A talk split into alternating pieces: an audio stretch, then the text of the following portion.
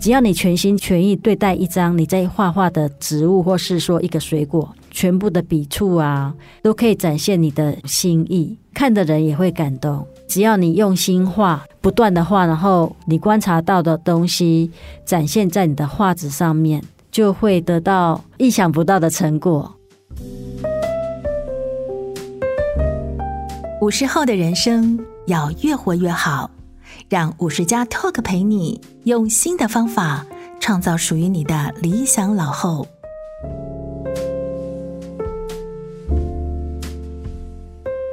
各位听众，大家好，欢迎收听五十加 Talk，我是节目主持人五十加主编陈婉欣。今天的来宾，我们邀请到自然水彩画家林立琪老师，和我们分享他画花、画草以及观察自然鸟类的生活。欢迎林立琪老师。大家好，我是林立琪。想先请立琪老师跟我们分享一下你开始学画的那个心路历程，因为我知道老师婚后曾经有一段时间是非常专心在照顾家庭的，后来开始学画是一个机缘巧合。慢慢就越画越好，然后也开始帮邮局画邮票，然后也出过很多本植物画为主题的书。可不可以跟我们再回顾这一段岁月？你是怎么开始爱上画画的？我是一九九零年的时候，因为我先生来台北工作的关系，所以我们就全家搬到北投。因为北投是在一个山区嘛，嗯，然后我其实从小就很喜欢画画，可是因为我很早就结婚了，然后就没有时间。做这方面的事情，而且因为我二十一岁就生小孩哦，老师好年轻，我变成 就，就变成妈妈，当成家庭主妇照顾小孩这样子，所以我没有时间画画。然后在照顾小孩的过程中，我会心里觉得有点空虚。虽然说我真的也是把全心全意就是投入在照顾小孩的事情上面，可是总觉得好像缺了什么。然后我常常会想说，诶，那跟我同年龄的女生她们在做什么？因为搬到北投没有朋友嘛，我就很想说能够参与，或是说认识朋友这样。结果大概到小孩子幼稚园的时候，嗯，我们社区就是有一位理事长，他就在我们社区有成立一个奇岩社区发展协会，嗯，然后我们社区就有请位画画老师，叫做郑明静老师，来我们社区教妈妈绘画。嗯那因为之前说实在我也没有时间，因为小孩子很小，我都要全心全意的照顾他们。嗯，可是因为我住在山边嘛，我常常会带小朋友到山上去，然后我就觉得，哎，他们在山上好像还蛮自己玩自己的，然后我就可以看一些植物，因为我从小就很喜欢看植物。嗯，呃，因为我们家的院子有种蛮多的啦，所以我从小就对植物特别喜欢。等到搬到这边来的时候，我就发现哇，我们山上的植物跟乡下都不一样。老师，跟我们先讲一下北头山上的植物有什么特别的地方？就是各式各样的，像说野牡丹啊，就要在低海拔的山区，或是中海拔也有了。然后我就会觉得哇，这些植物好有趣哦。那因为我在婚前我有学插花，嗯，所以我真的对植物很喜欢。我就开始啊，每次上山我就。采一片叶子回家对图鉴，开始慢慢认识植物这样子。嗯，就是慢慢累积自己对植物的各种风貌有更多不同的认识。对，那主要是我觉得带小朋友去山上，他们很好玩，然后我有蛮多时间的。因为在家里很爱吵架，可是在山上他们都不会吵架，就自然有一个特别的魔力，会让别人变得安静，是不是？就是他们会玩自己的，然后我就觉得，哎，那我可以重拾我以前的兴趣，我就拿了。铅笔开始做速写啊，然后画一点山上的东西。嗯，那因为从小就喜欢植物，我就开始尝试画植物。嗯，等到我小孩幼稚园有半天的时间，刚好我们社区请郑明静老师来教我们画画嘛。嗯，一个礼拜一堂课，我就很开心去学了。嗯，有满怀的那个理想，想要在这边实现，想说我可以赶快呃学画画，然后以后做跟这个有相关的事情。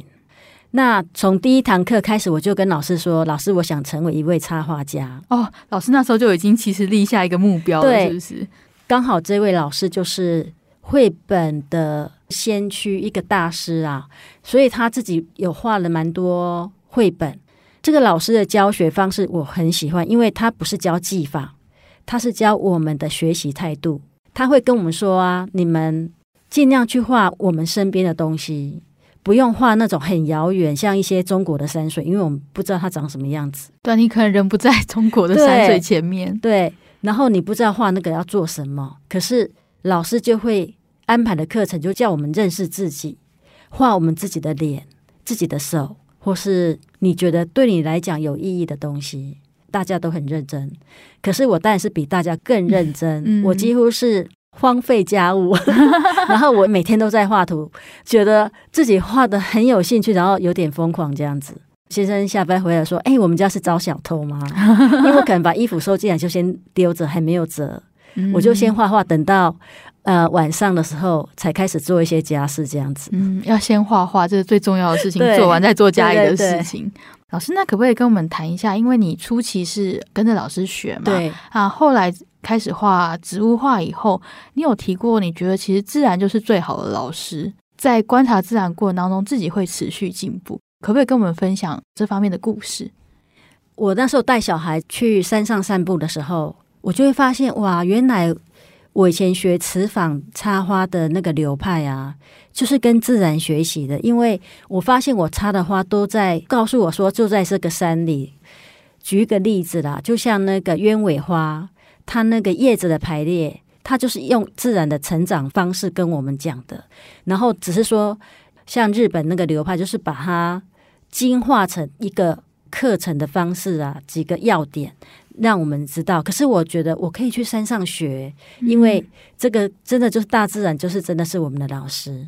老师，那可不可以跟我们谈一下？那你自己在画画的时候，比如说今天我们看到一片叶子或一朵花，好了，嗯，你会优先观察什么？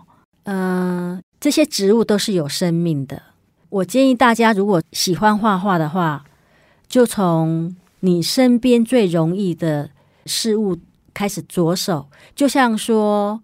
因为我娘家在宜兰嘛，那我妈妈她常常会种很多菜，每次看到那些菜，就觉得哇，好有感觉哦，因为它就是很有生命。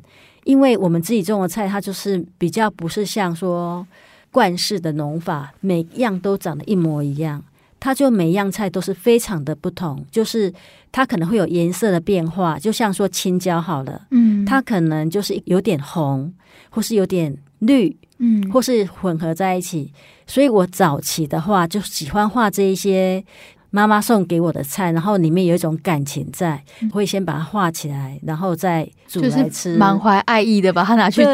对，对，然后还有一点就是郑老师给我的观念，他说画身边的东西，其实我们身边有很多东西可以画。我家山边最多就是树跟植物，嗯，所以这个就成为我最重要的题材。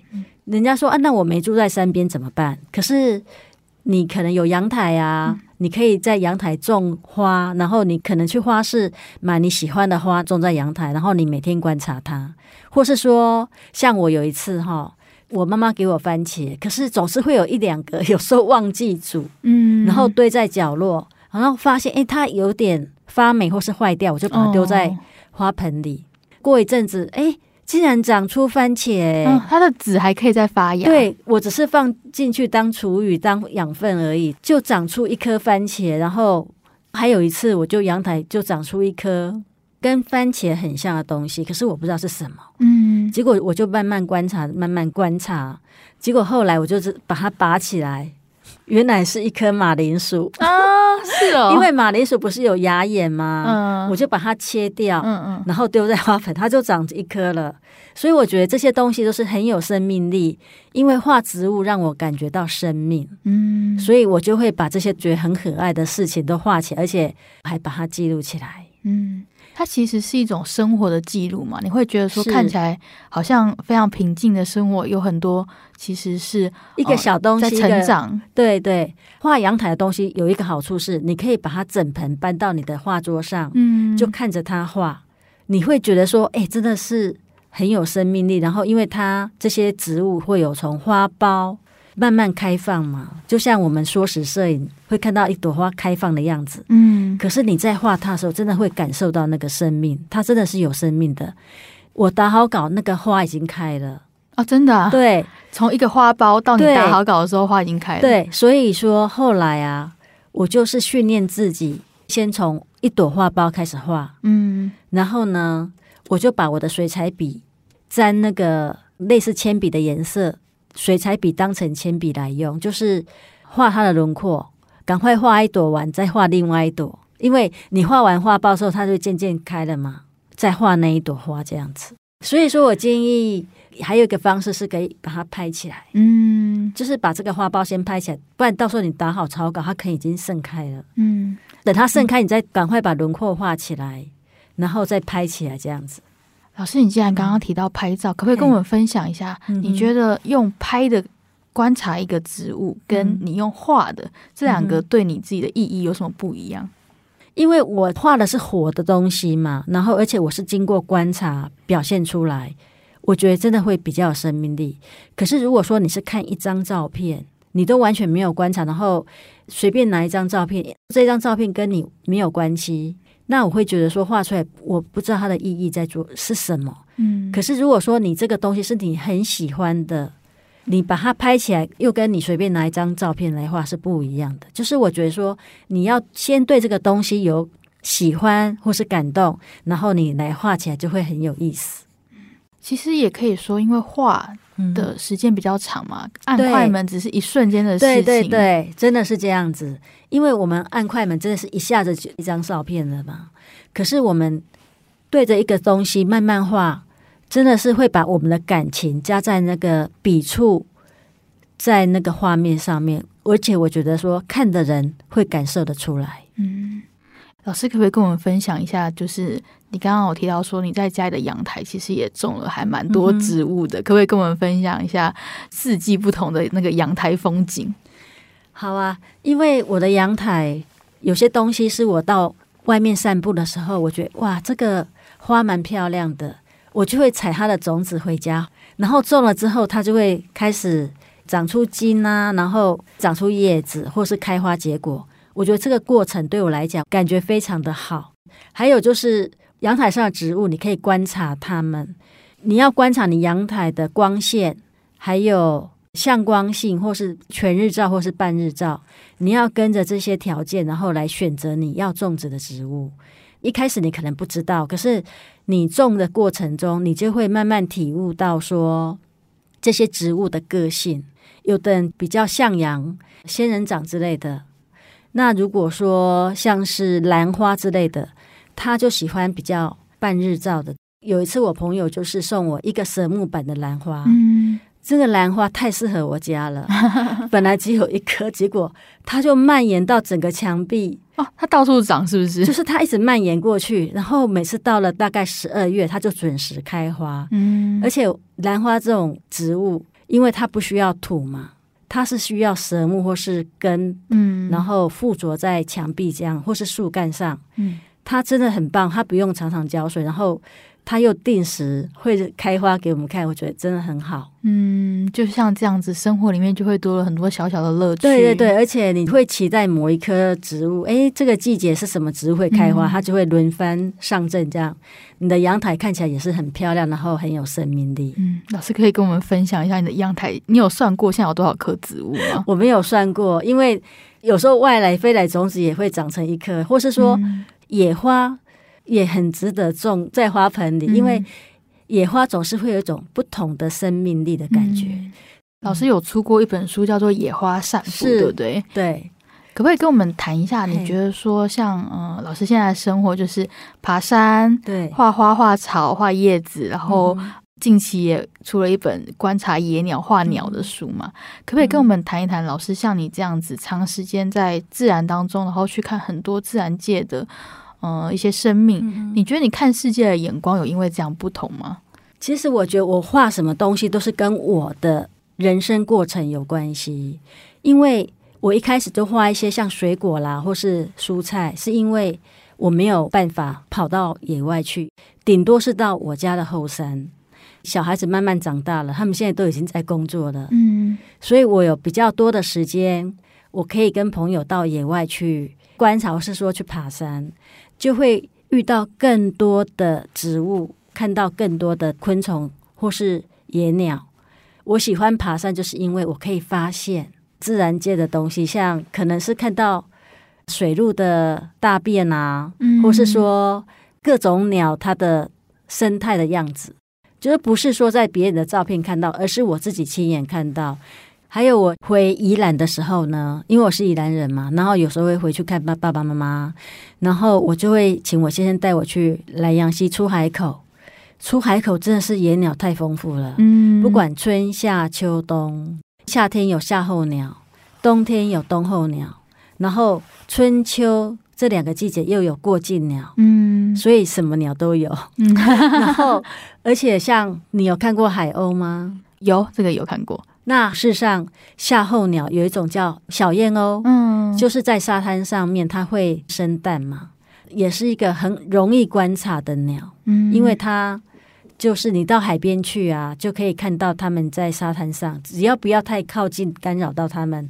蛋孵出来之后，会有很多小宝宝嘛，渐渐成长成亚成鸟的时候，妈妈他们的亲鸟就会去海里打捞食物、捕鱼回来喂它们。嗯、我常常就会到沙滩上面去，然后看他们整群这样飞，觉得好过瘾哦。我就拿了相机去拍他们，主要拍他们是说把它记录起来，然后可以。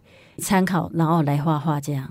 老师，那可不可以跟我们分享一下？就是，有些人可能觉得说，哎，我生活的环境里面，其实我看到的景色是不是很平凡无奇的？比如说，我可能周遭只有那种很普通的野草，或者是鸟，我只会看到麻雀，看到鸽子。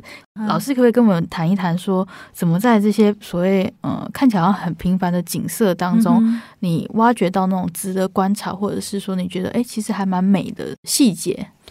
事实上，我觉得说这些自然东西都在我们的身边，只要你把眼睛放亮一点，真的就可以看得到。就像说，我走个几分钟的路，我就到了菜市场，然后菜市场旁边的那个骑楼下面，你知道会有什么吗？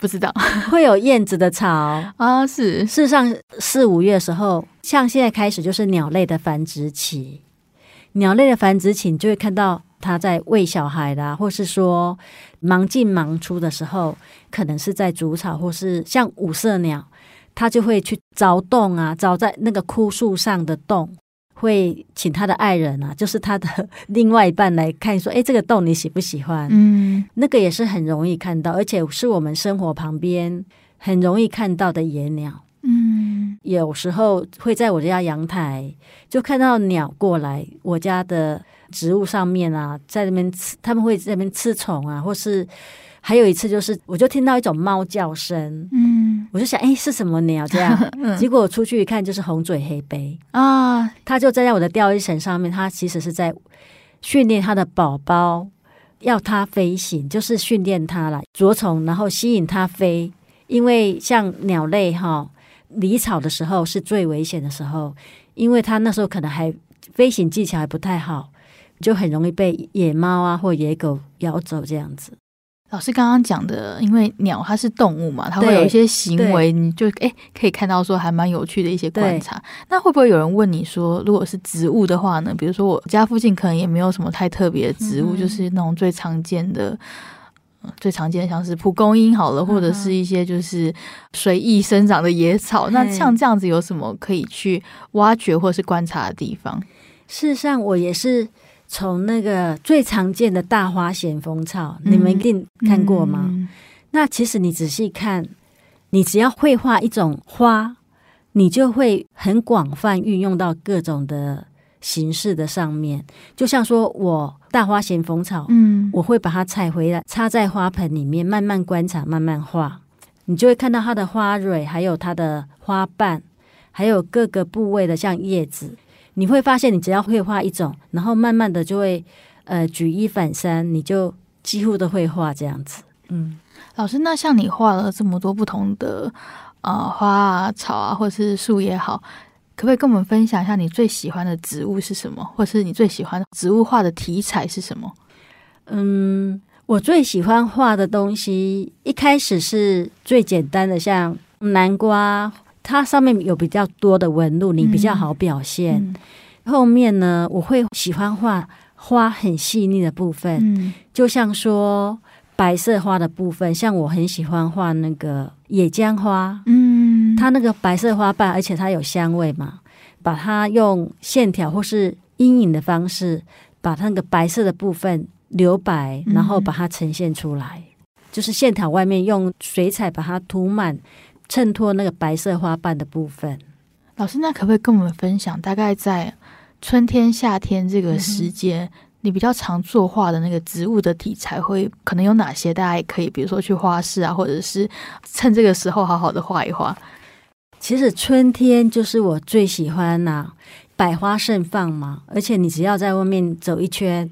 哇，你会发现好多植物哦，春天的锦菜。嗯，因为我觉得我很喜欢画紫色的花。那如果说你去花市的话，你可以去选择三色堇。嗯，因为三色堇的颜色很多样。嗯，黄色、紫色很可爱。对，一开始你可以选择那种比较讨喜的，就是它本身看起来就很漂亮的，嗯，很容易上手，而且你会比较有成就感。画出来很好看，然后你就觉得越来越有信心。嗯，老师，那很多人说夏天因为天气太热，尤其是台湾就是又湿又热，嗯、所以植物很很难养活。就如果是夏天的话，有没有什么植物你觉得是诶特别好画，或者是很推荐给大家的？我觉得夏天你可以画叶片啊，叶片就不受到开花的影响。像一些变叶的叶片里面有很丰富的色彩，那个就不受季节的限制。可以表现它叶片里面各种图案啊，它的纹路也是很好上手的。老师，这个可不可以跟大家多分享一点？因为可能一般人比较不会去想到说，哎，其实可以用叶片作为一个你作画的题材。那像一个最普通的行道树的叶片，好了，台北市行道树的叶片，可以啊，这可以观察到什么？因为其实哈，在一年四季真的都有叶片，而且你只要在公园，或是说你在马路上。我常常都会捡叶片回家画，嗯，因为我觉得有些叶片真的好漂亮哦，而且不是只有冬天才有红叶，一年四季都有。因为像西兰橄榄，或是像杜英科的植物，它们都是老叶会变红，那老叶变红，它就会飘落下来。我就常常会捡那些叶片回家描绘，而且像这种东西，我觉得它是比较平面，所以是一个很好上手的植物。呃，你可以先用铅笔把它勾勒它的外形。叶片本身它就是有颜色嘛，你把它当成你的老师，然后他会告诉你它是什么颜色，然后你就把它的颜色涂在图画纸上面。它如果上面有什么纹路，你就画什么纹路。我觉得是很好表现的一种东西。嗯，嗯，一个很好的一个素材。对对，其实老师刚刚一再提到说。以大自然为师这件事情，可不可以跟我们分享一下你的那个心境的转变？从早期可能是跟着郑老师学习嘛，嗯嗯嗯、然后到后来画了这么多年之后，老师你觉得说，就是在那个不管是技法上也好，或者是你个人的心态上也好，就是有没有什么想要跟大家分享的事情？因为一开始我当然是跟郑老师学习，可是因为郑老师他。没有教技法，他让我们看各式各样的画法，然后我觉得说，你可以在身边找你自己觉得熟悉的东西。有人说，可是我又没有种植物，但你还是可以画像你做菜的素材。嗯，真的，即使画一个姜、蒜头，这个我都画过了。嗯，这个就是你的生活啊。或是说你做完菜的样子，我觉得画起来蛮有意思的。嗯，他可能就是现在大家不是常常会在社群媒体上 po 自己生活的照片吗？嘿，画画也是一个记录生活的方式。是是是，其实我就是用画画来记录我的生活。嗯，老师有提过说，刚开始学画的时候比较在意技巧嘛，嗯、比较在意自己画的对好不好，是不是？那现在已经就是超越这个阶段，心态上比较更自在了一点。就跟我的生活来改变作画的方式嘛，像我现在非常喜欢爬山，比较放松，就慢慢走，慢慢看大自然的东西。像我昨天呢、我就去阳明山，然后我就发现说，地上啊有很多那个榆木的果实，榆木是一种植物，然后。它有很多果实会掉在地上，就是成熟的落果。嗯，这些果实它完全都被吃光了，嗯，只剩下果皮。嗯，你知道那是谁吃的吗？不知道。台湾猕猴。六七月的时候会有那个猕猴桃，猕猴桃其实就是奇异果的原生种。哦，它长得跟奇异果一模一样，只是说形状比较小，大概只有奇异果五分之一大小这样子。还有我去山上也会发现。很多兰花，国家公园的这个绝对不可以采嘛，所以我就把它拍起来。嗯，起来。想到就会去看，因为我觉得说这些山上的植物都像是我的朋友一样。嗯，我就想啊，这个季节是什么植物开了，然后我就会去那个地方看它们，嗯，然后看它的过程，然后我觉得说每一种植物开真的是孕育很久，嗯，就像我现在在观察一叶昙花兰，嗯，它就是从那个像笋一样冒出来哈，然后慢慢的会长出它的花苞。过程真的是很久，再过一个月它才会真正的盛开。再下个月我就要观察八角莲，这些都是比较稀有的，可是我都知道他们在哪里。嗯，因为他们就像我的朋友，我会常常去拜访他们，嗯，然后根据他们开花的季节去看他们，看他们的成长过程，让我觉得心里很满足，因为他们都是比较稀有，而且是。原生种的植物，嗯，也会有一份对于自然生态的关心嘛？对对，把它们画出来，呈现它们的美，就是像朋友一样，希望它一直都好好的。对对对，真 真的是这样子。老师，那可不可以跟大家谈一谈？因为有些素人刚开始学画的时候，会觉得说，哎、嗯，其实我画画的那个笔触可能很稚嫩，或者是说我画的其实跟那个形体好像差很多，就不像嘛。怎么去？用一个比较正向的心态面对自己在技法上的不足，其实这个都是一个过程。我觉得一开始你不要嫌弃自己，说画的不好。事实上啊，你只要用心，一点一滴的每个笔触，你用什么心情去画它，其实在我看起来都是很美的。不要觉得说啊，我自己画的不好，不像。像我一个朋友哈，他虽然没有正式学什么画，可是他画出来的东西让我看到他的心情。只要你全心全意对待一张你在画画的植物，或是说一个水果，真的全部的笔触啊，都可以展现你的心意。嗯，我觉得看的人也会感动。嗯，所以只要你用心画，不断的画，然后把他的你观察到的东西展现在你的画纸上面。就会得到意想不到的成果。嗯，可以说，老师，你觉得其实过程它是比画出什么结果，有时候是更重要一点。那个成果，你不要自己觉得没有信心，嗯，因为你可能自己觉得不像，可是事实上别人看起来就是心意，还有你用心的地方，要坚持。我们要一直去画它，然后就像我那时候的心情一样，我会常常一直画，一直画。你在画的过程中，就会发现说，不只是老师教你的那些方式，你会渐渐有自己的东西在里面，就变成你的风格。